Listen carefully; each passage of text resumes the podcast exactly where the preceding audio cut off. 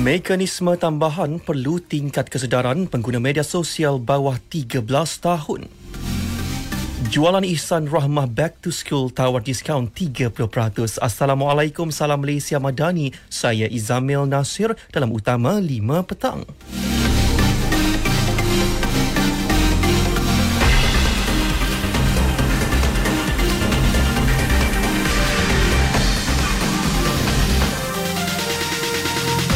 Mekanisme tambahan perlu dilakukan bagi meningkatkan kesedaran tentang bahaya media sosial kepada kanak-kanak bawah usia 13 tahun. Perkara tersebut disuarakan Menteri Komunikasi Fahmi Fadil. Katanya kerjasama semua platform media sosial juga penting. Seterusnya memastikan kandungan yang disediakan sesuai dengan umur dan tahap tumbesaran golongan terbabit. Saya berhasrat untuk semua platform media sosial ini melakukan satu usaha bersama dengan Kementerian Komunikasi dan Kementerian Pendidikan untuk kita tingkatkan kesedaran di kalangan ibu bapa, di kalangan guru-guru dan juga di kalangan murid-murid. Bawah 13 tahun tidak boleh ada akaun TikTok. Itu sebenarnya tak boleh, tak tak dibenarkan.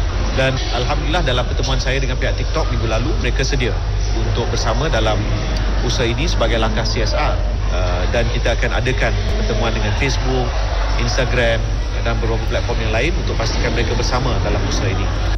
Dalam perkembangan lain, Fahmi berkata, penjenamaan baru Pusat Ekonomi Digital PD akan dibuat berdasarkan manfaat serta fungsi terkini pusat komuniti itu.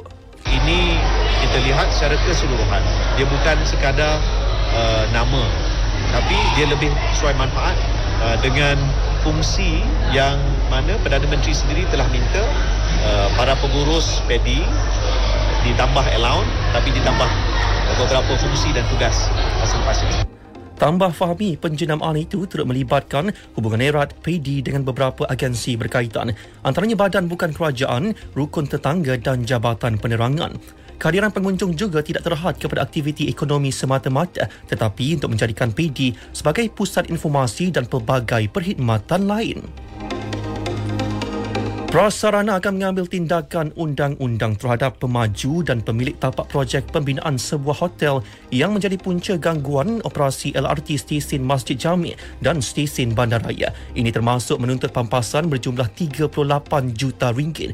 Jelas Menteri Pengangkutan Anthony Lok, amount tuntutan itu melibatkan kos baik pulih kerosakan struktur di beberapa jejambat LRT serta kos operasi plan kontingensi melibatkan penyediaan bas perantara. Kalau kita lihat dengan mata kasar, tapak pembinaan itu terletak begitu dekat dengan stesen bandaraya dan dekat dengan jejambat ataupun kita punya uh, track kita, pier kita. Jadi sudah tentu uh, kerosakan ini telah pun disahkan oleh pihak juru berunding bahawa berpunca daripada uh, pergerakan tanah yang disebabkan oleh kerja-kerja pembinaan. Anthony menyatakannya pada sidang media selepas melawat stesen LRT Bandaraya di Ibu Negara. Pemantauan akan terus dilakukan supaya kerosakan sama tidak berulang. Dalam perkembangan lain, Anthony memaklumkan pihaknya akan mengkaji memorandum yang dihantar oleh penghantar makanan sebuah syarikat pi panggilan seterusnya mencari solusi terhadap permasalahan yang dihadapi mereka. Memorandum itu kita akan kaji lah. dan kita akan uh, berbincang dengan pihak kementerian-kementerian lain kementerian-kementerian yang terlibat yang lain dan kita juga akan meminta pihak Grab untuk memberikan penjelasan. Anthony Loke Tempoh menunggu bagi rawatan kanser di fasiliti Kementerian Kesihatan mengambil masa selewat-lewatnya sebulan.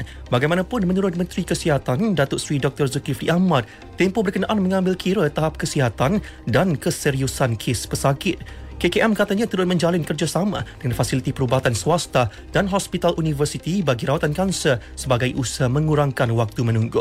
Terdapat sembilan fasiliti KKM yang menawarkan perubatan onkologi, antaranya Hospital Kuala Lumpur, Institut Kanser Negara dan Hospital Pulau Pinang. Sebanyak 60 perpustakaan desa telah dijadikan sebagai pusat pendaftaran tambahan untuk sistem pangkalan data utama padu. Demikian menurut Ketua Perangkawan Datuk Seri Dr. Muhammad Uzir Mahidin. Ia kerjasama strategik Jabatan Perangkaan dengan Perpustakaan Negara Malaysia menambah kaunter fizikal dalam menggalakkan lebih ramai rakyat berdaftar dengan padu. Ia sebagai tambahan kepada kaunter fizikal di lebih 900 buah PD, pusat transformasi bandar dan pusat transformasi luar bandar.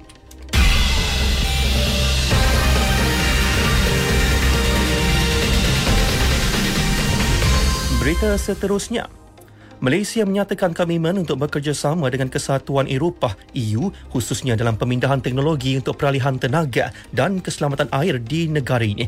Timbalan Perdana Menteri Datuk Seri Fadilah Yusof yang juga Menteri Peralihan Tenaga dan Transformasi Air berkata kementeriannya berminat bekerjasama dengan EU dalam bidang penyelidikan dan pembangunan yang boleh mempercepat lagi inisiatif negara iaitu mencapai pelepasan karbon sifar bersih menjelang 2050. Beliau menyentuh perkara itu semasa berucap pada Majlis Makan Tengah Hari bersama perwakilan EU di Santubong.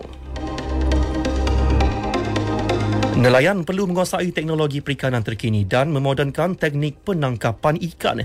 Pengurusi Lembaga Kemajuan Ikan Malaysia Muhammad Faiz Fadil percaya kaedah itu mampu meningkatkan hasil tangkapan sekaligus memelihara sekuriti makanan negara dan membantu meningkatkan taraf sosioekonomi golongan berkenaan.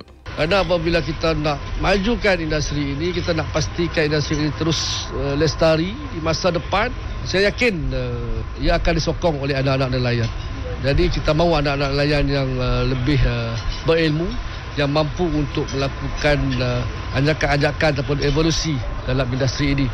Baik dari sudut uh, peralatan kapal ikan, uh, vessel, sudut uh, penggunaan uh, pukat-pukat yang lebih moden, peralatan lebih moden untuk menangkap ikan, mencari sumber ikan. Muhammad Faiz Fadil Melaka negeri negeri terawal melaksanakan jualan ihsan rahmah back to school. Esko Negeri Alexia Su Chin berkata, empat pasaraya terlibat dengan menawarkan potongan harga 30% untuk pelbagai barangan persekolahan. Kalau ada pasaraya-pasaraya yang willing to board, saya rasa kita mereka boleh hubung dengan KPDN, hubung dengan kita, kita akan cuba uh, selaraskan.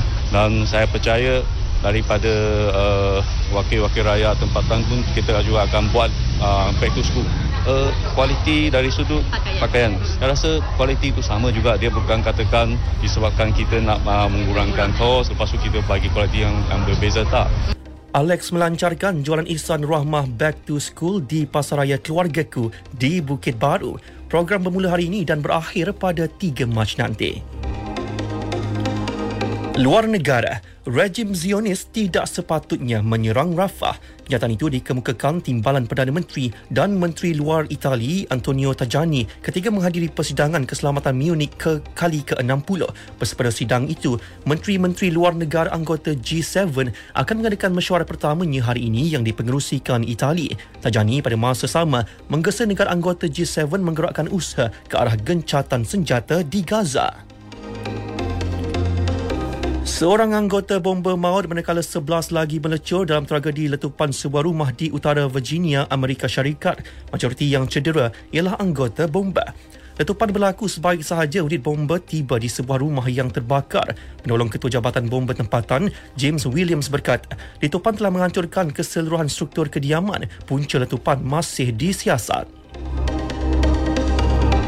Beralih ke sukan bola sepak, bekas pemain Johor Darul Takzim JDT Akhir Rashid mengakui penghijrahannya ke Terengganu FC musim ini atas pilihannya sendiri. Pemain berusia 25 tahun itu menyifatkan keputusan meninggalkan kelab Gegasi Selatan untuk mendapatkan lebih minit permainan sekaligus meningkatkan prestasinya dari semasa ke semasa. Namun Akhyar akui keputusan tersebut agak berat memandangkan JDT merupakan pasukan terbaik dan memiliki fasiliti yang lengkap dalam semua aspek.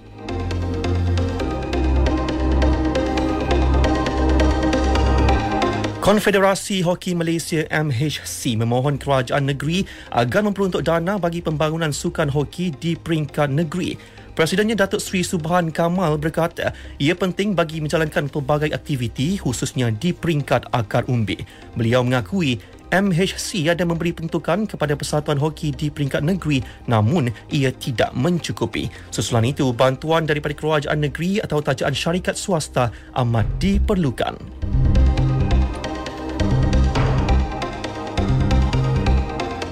Disampaikan tajuk utama sekali lagi. Mekanisme tambahan perlu tingkat kesedaran pengguna media sosial bawah 13 tahun.